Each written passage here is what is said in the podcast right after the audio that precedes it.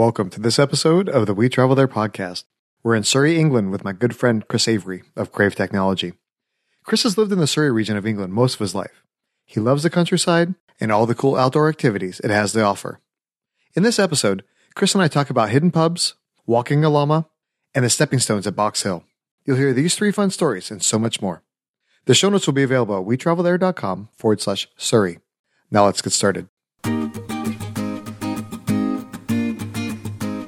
The We Travel There podcast helps you travel like a local by interviewing guests from around the world to uncover the hidden gems of their city by finding out the best things to do, eat, drink, and see from a local's point of view. Although I love to travel, sometimes it is just good to be home. When I moved to Nashville, I decided to splurge and get a Nectar Sleep mattress that provided all the comfort of a luxury hotel without the price tag of one.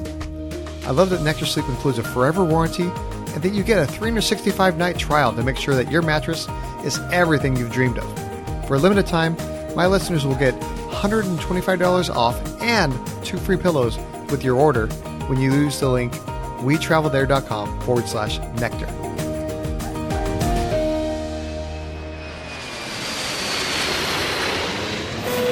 Hey, Chris, welcome to the show.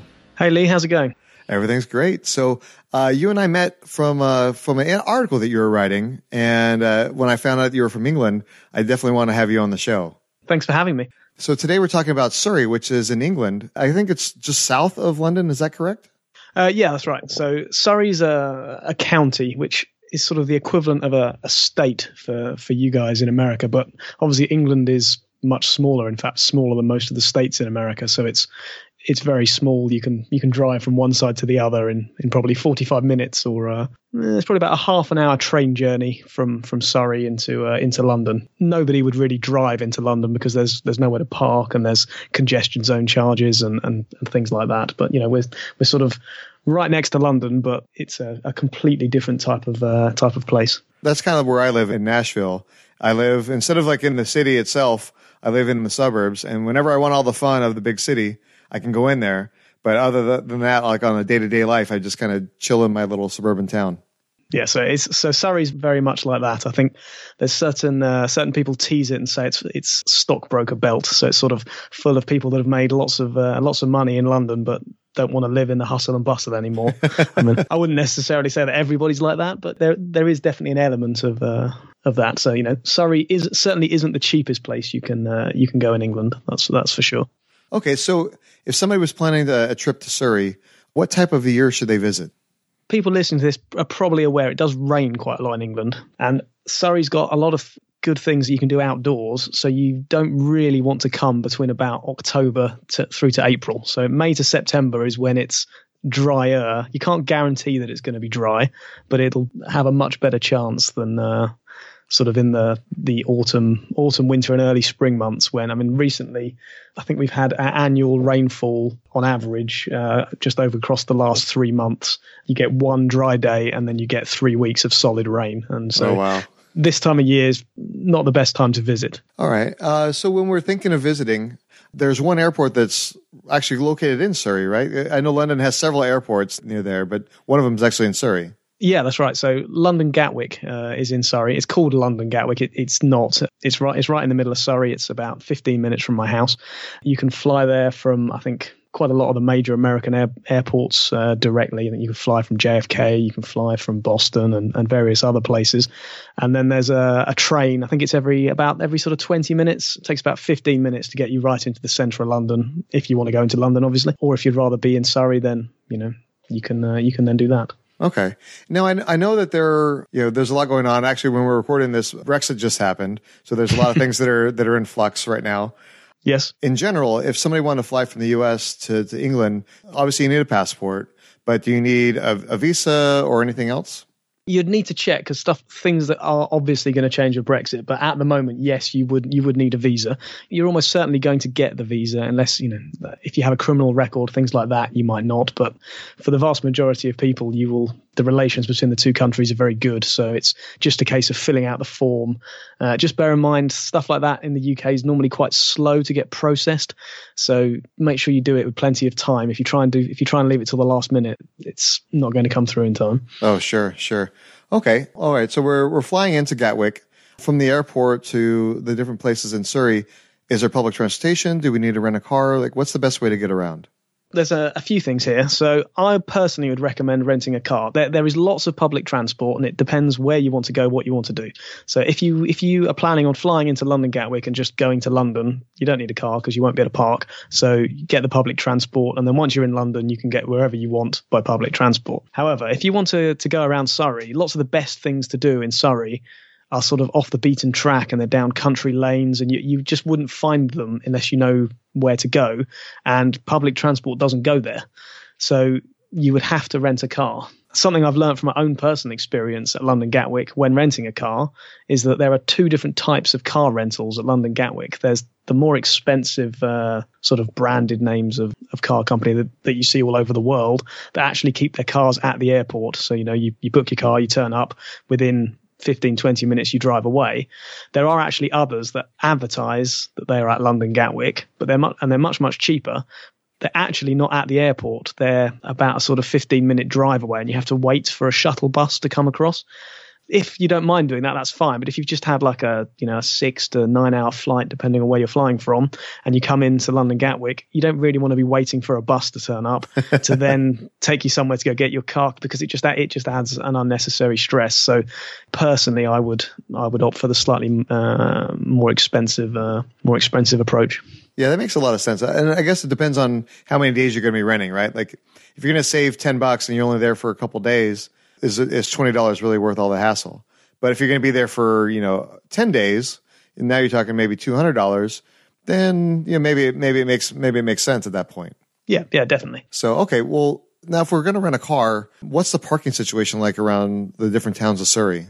Most places have got uh, public car parks one thing you should do before you go download an app. Uh, you can get it on um, itunes and you can get it on um, android and whatever other app stores that there might be.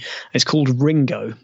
Now it doesn't work for the whole of the whole of england but in surrey it seems to work for well over 90% of public car parks uh, to allow you to pay for your um, your parking uh, online the app's really easy to use. Uh, the added advantage is that most of the car park machines in England don't accept payment by card.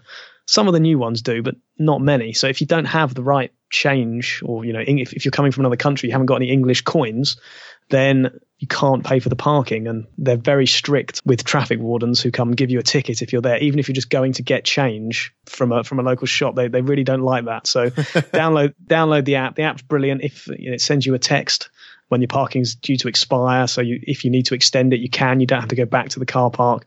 You do pay slightly more. I think it's about 15 pence service charge. So, but it's a very small amount just, just to make sure you can actually park and not get a ticket because the, the tickets are very expensive, sort of 50, 60 pounds. So uh, I would definitely recommend uh, downloading that app before you come. And, you know, and then if you, if, if you don't need it, you just delete it. It doesn't cost anything. So well, that's a good idea. Yeah. I mean, uh, the convenience of not having to worry about trying to find money, running out because like maybe you're having a great time, you know, at a pub or at an attraction and not having to worry about that, getting that reminder can save you quite a bit of money because you know if you're renting a car and they get a ticket, not only are you going to pay the ticket, but you're also going to be paying a service charge yes. for, from the rental car company for them paying the ticket on your behalf. And uh, it gets down a big rabbit hole that you don't want to go down. no, no, definitely not. So, okay. So when we're thinking of Surrey and we're trying to find a place where we want to stay, like I said, it's kind of like a state in the U.S. So, are there which towns should we consider staying in? Uh, right. So, I think the best part about Surrey is the fact that there's a lot of countryside. So, there's a lot of sort of fairly spread out towns. There's one city, I guess you'd call it, in in Surrey, which is Guildford. But even then, it's in comparison to what you'd see in the states or in other places, it's it's very small. So, personally, I wouldn't stay in any kind of towns. I would either use uh, Airbnb or just just use Google and search for guest houses. Um, and there's lots of places you can find. You want to try and find somewhere that's off the beaten track in the countryside, and you can really kind of experience, you know, Surrey in England for what it's really uh, best at, which is that kind of going back to, to nature and there's you know you can you can stay at someone's farm, you know, so the milk they'll bring you for breakfast will have come from their cows in the morning and things like you know things like that and these sort of experiences that you you just wouldn't get. Don't get me wrong, there are Hilton hotels and stuff in Surrey. If you want to stay in that, by all means do. But for me personally, I think you get the best experience by by trying to find some of these uh, sort of hidden gems. Sure, that makes a lot of sense. So okay, so now we've found a place to stay. What type of things are there to do in as we are exploring Surrey? There's a lot of a lot of outdoor things uh, to do. So you know, some of it depends on what you sort of are as a person. Something that I personally think is a, a great thing to do. Back in 2012, we had uh, a, a, very uh, very small uh, sporting event here called the Olympics. Uh, you know, something you may something you guys may have may have heard of. They started in and finished in in London, but uh, there's there's no mountains in England, and when they when they do road cycling, they it's it's normal that they would go up and down up and down a mountain to try and spread everyone out you can't really do that in England. So they uh, they went up somewhere called Box Hill, which is in Surrey, and it's got some very very sharp and very steep hairpin bends, which uh, take you up to the top. And I think the professionals did it seven or eight times, and you know, and did it very very easily. I can assure you, it's not easy. It's it's very tiring. it's very it's very hard. Uh, there are a lot of bike hire places around, so you can you can hire a bike and you can give the uh, the Olympic course a go if you want. When you get to the top, there's beautiful views across the whole of Surrey. There's a, a cafe there. There's walks that you can do. There's you know you, you can you can really make a day of it, um, and okay. it's uh, a, a, really sort of fun thing to do. Yeah, that sounds like fun, uh, except for the whole almost dying on the hill because. well, I mean, you can also drive. There is a car park at the top, which the the RingGo app uh, can be used for. So you know. Sure. I mean, maybe maybe you drive to the top and then you ride your bike down. Uh, yeah, yeah, a little bit can, easier. Uh, you can do that, and then, then if anyone asks you, you just say, "No, no, I'm just doing." You know, I've I've I've already been on my way up. That was that yeah, was this yeah. morning, and you know, they would they would never know. And, and you're not even sweating at that point, so they, they're like, "Wow, this guy must really be in shape." Yeah, exactly. Perfect. All right. So I travel a lot of times with my family. I have two young kids. So what are some of the fun things to do uh, with, with the family? Okay, cool. There's something uh, which is quite famous in Surrey. Uh, it's called the Silent Pool. It's a a lake, and there's a little bit of a sort of a, a backstory to it. Um, I don't know how true this is, and I don't, I don't, think anyone knows how true it really is, but uh, legend has it that back in, I think it's 1600 and something, uh, King John abducted a woodcutter's daughter, and he, he forced her out into the, the deep water in the lake, and she drowned. And then, according to the legend, this young lady can now be seen at midnight when you go to this lake, everything is very, very, very still. There is wildlife in it, depending on who you speak to. Depends on some people say the water's poisonous and you shouldn't go in it, and others say it's fine. I, have never seen anyone swim in it, but it's a really cool walk that you can do around, and it, it's normally very quiet. And you can get some really cool photos. There's some awesome places to go and picnic there, and it's just it's just a chance for everyone to kind of be at one with nature. There's loads of different birds and all sorts of things like that. Um, I probably wouldn't recommend going with the children at midnight. They might get a little bit freaked out, particularly if the legend is true. Um, I might get freaked out. well, yeah, true. For sure. Now, one of the things that, that you mentioned uh, to me before we started recording is uh, the ability to rent a llama. Is that right? yes, that's right.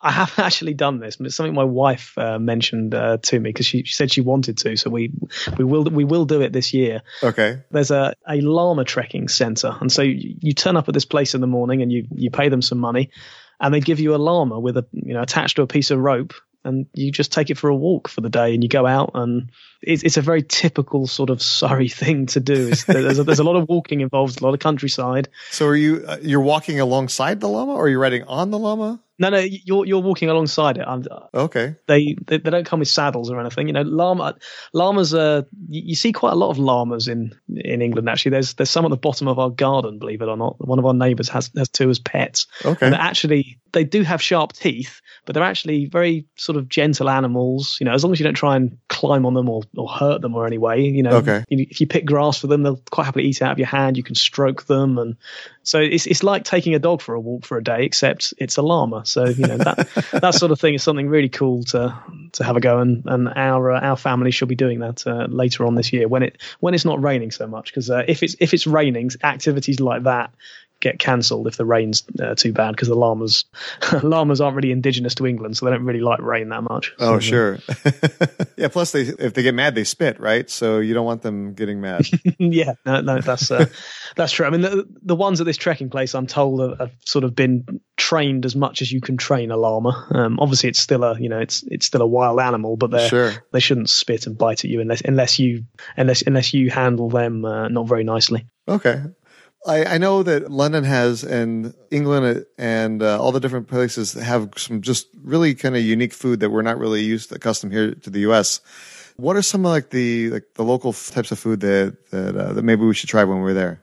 I mean, Surrey itself isn't really famous for any particular type of food. So okay. I listened to one of your other. You had a lady from Sheffield, and so, which is Yorkshire. You have Yorkshire puddings, so which which are great, and you, you can get those down in Surrey.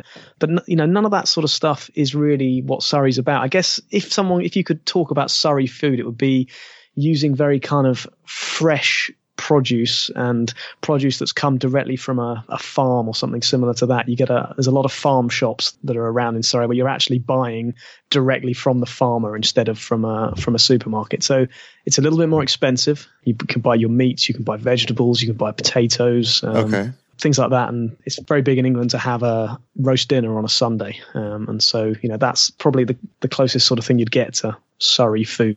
Yeah, like in in the U.S., they call that farmers markets, where you can go and, and buy the stuff directly from the farmer. Or you know, if a restaurant is really kind of focused in that type of you know, freshness, they call it like farm to table. Yeah, so you get a lot of uh, independent pubs. Okay. In Surrey, so there's two distinct types of establishment food wise. So you get the kind of big chains that you get all over the world. You get like you know McDonald's, Wagamama's, Starbucks, Nando's, you know, it, it has all of those, and those tend to be in the towns because the rent is very high um, in the towns. And then you get the kind of independent ones, which will appear down a country lane somewhere where you'd think you were driving the wrong way and that you couldn't possibly be allowed to go down this road. And then all of a sudden, there's this pub that all the locals know about and is where all the locals go and they, you know, they buy all their, their produce from the local farmer. And those are the places that, that you want to, uh, you want to try and find. Okay. I know that you gave me a list of a few different ones. So let's kind of talk about a couple of those. Like you mentioned, uh, the Fox Revived. Yeah, so the Fox Revived is exactly that. It, it, it's a pub. It's down a country lane. There's not apart from this pub. There's nothing within two miles, I would say, apart from a few, there's a few houses and cottages and things. There's nothing else there. It's just this pub, which is why, in my opinion, you need to rent a car because. Yeah, absolutely. Public transport's not going to get you there. Even the taxi drivers, unless you happen to get a local, a, a, taxi driver with a lot of local knowledge, he might not have heard of it. So he, he might not be able to find it. You can't get a mobile phone signal there that often. So you can't really rely on Google Maps and things. I'd definitely, actually, I should have said, if you're coming to Surrey, make sure when you get to Surrey, you put the Google Maps to download the sort of 50 mile radius because you won't always get a, an internet signal in order to uh, to try and navigate to some of these uh, these hard to reach places. The Fox Revived is a an absolutely fantastic pub. Um, if you're going to go on a Sunday for a Sunday roast, you almost certainly have to book a table, which you can you can do online. Um, all their produce is fresh. The menu changes all the time. It's it's a quite a small menu. It's printed out on a piece of paper, and every day normally they they have different dishes and, and stuff available, and the, the food is exceptional. And of course, you know if you want to come to England and try out some some beer or bitter or something, which you know we have a we have a lot of. They have a, a huge selection of, of locally brewed ones that are changing. That as soon as the barrel's empty, they then change it over to, to something else. So that sounds like a lot of fun. What are some of the other places that we should we should definitely try when we're there in Surrey? Okay, there's a, there's a place called Junction Eight. Now, again, uh, Junction Eight is called Junction Eight because it's next to junction eight of a, a motorway, a, a, uh, freeway, I think you guys uh, you guys call them. But it's it's not right off the junction, and if you didn't know you were there, you would think you were driving down the the wrong way down a one way street. It's it's become so popular that the the council had to change how the road is laid out so that more people could could get to it. People were having car crashes because they weren't sure. It was not obvious that you could drive down there. And in fact, 20 minutes before I came on with you, I, I went up there for a for a coffee. Um, they do the best coffee in the area. It is absolutely fantastic. They do sandwiches and cakes and, and all sorts of things like that. But it is literally it's it's a wooden shed. So you know you might think that that might not look like the best sort of place to go to eat, but very much the case in Surrey because he doesn't have high rent costs because he's in the middle of nowhere and his building is you know a wooden shed it means he can spend all of his money on having excellent produce and he's got a very expensive coffee machine and, and, and things like that. So it's a, a really sort of a really great place to go. And uh, he's, he's got the added advantage where he is that he's got amazing views um, over the whole of Surrey. It's a, a very short walk to some of the lookout points that um, people from the army used in World War II to spot the German planes coming in and out. Um, which is quite a, a sort of a, a, cool, unique feature. And if you go a tiny little bit further along, there's you come to some where some of the, the Germans used to drop the bombs onto the side of the hill because uh, oh, wow. they used to they used to get in trouble if they returned with bombs still on their planes.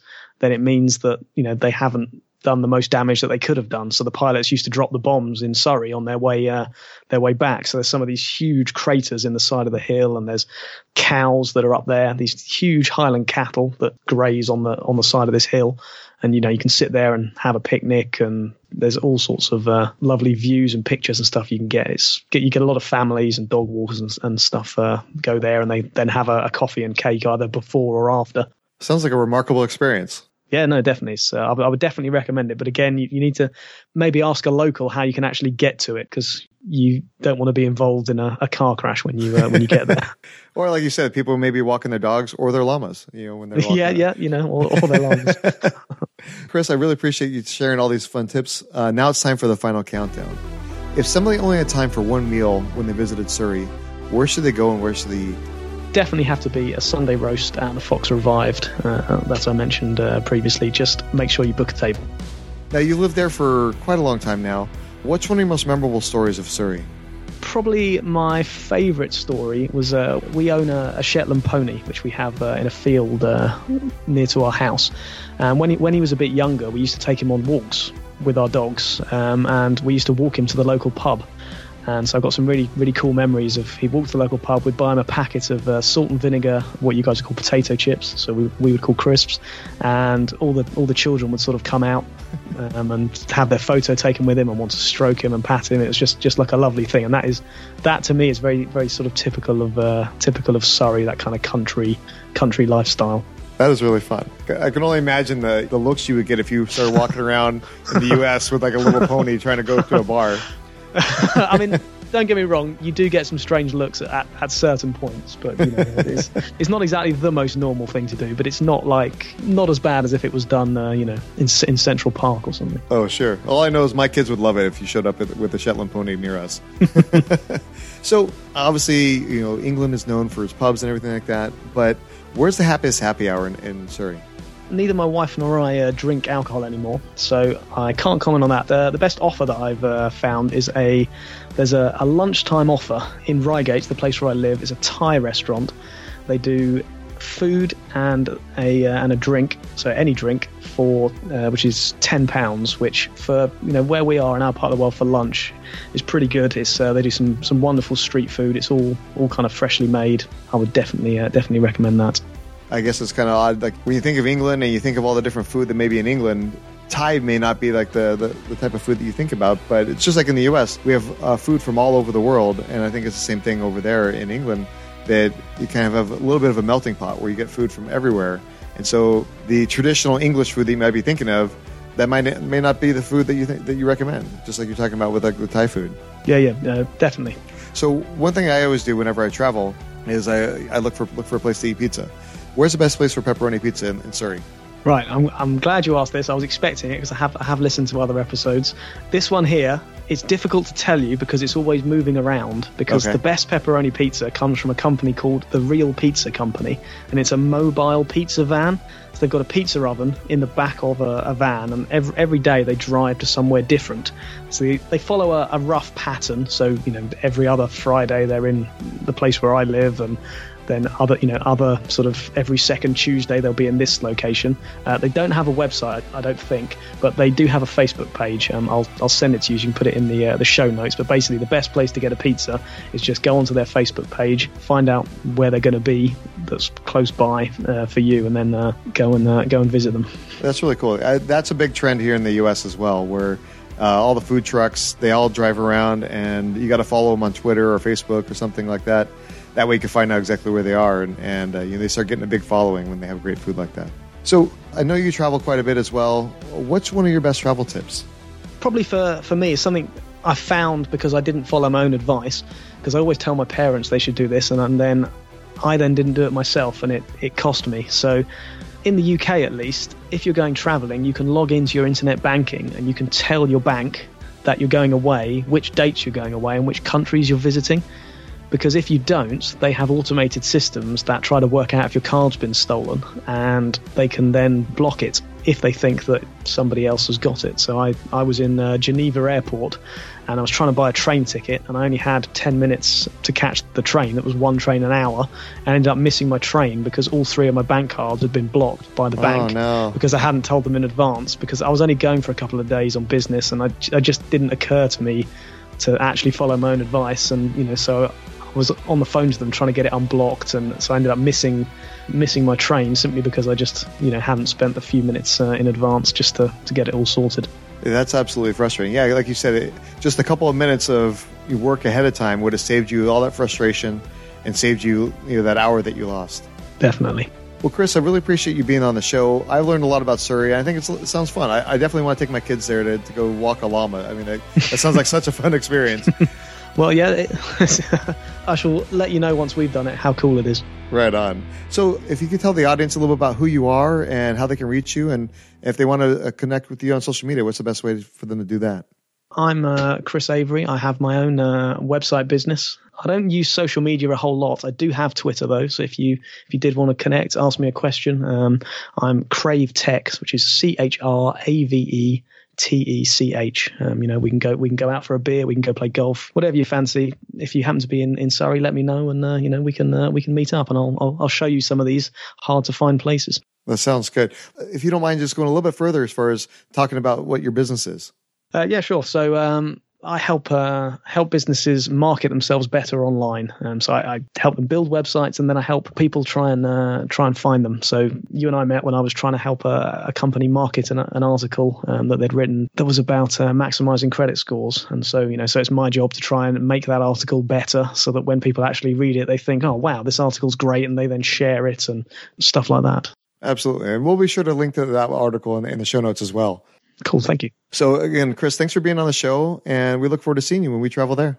No problem. Thanks for thanks for having me. Big thanks to Chris for coming onto the show and sharing his tips for Surrey. Show him some love by following him on Twitter at Chrave Tech. Send me a tweet at We Travel There to share your favorite thing about Surrey, England. All the links we talked about today can be found at wetravelthere.com forward slash Surrey. We want to say thank you to Nectar Sleep for being an affiliate sponsor of today's episode. Check out their comfy mattresses with a 365 day trial. For a limited time, use the link at wetravelthere.com forward slash nectar to receive $125 off and two free pillows. Join us next time as we head to the tropical paradise of La Fortuna, Costa Rica. Nikki Solano of Pura Vida, eh? Takes us to Tabacon Springs, the La Fortuna waterfalls, and the hanging bridges in the jungle. We hope you join us when we travel there. If you've enjoyed this podcast episode, please share it with your friends and tell them what you like most. Make sure you subscribe, that way you don't miss any of our upcoming destinations.